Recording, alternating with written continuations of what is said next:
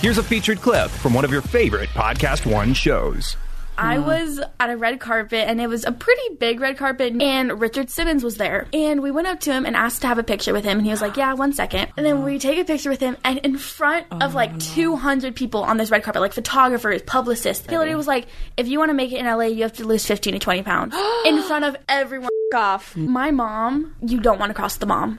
like after he said that, obviously she was right there and she was fuming. And she comes up to him and she was like, "You don't know what she does. Like she exercises this, this, this every day. You don't know her life, so don't be making comments Work, about her that you don't know about." Blah blah blah. He goes, "Well, you need to set an example for your daughter." Did she punch him straight in the face? I'm surprised she didn't. I really am. And I was like, "What?" And then The she was like, audacity. "This is also really good though." So go, mom. She said, "Okay, well, when you've had seven kids, come talk to me." To hear more, click on the full show link in the Podcast One app or go to podcastone.com.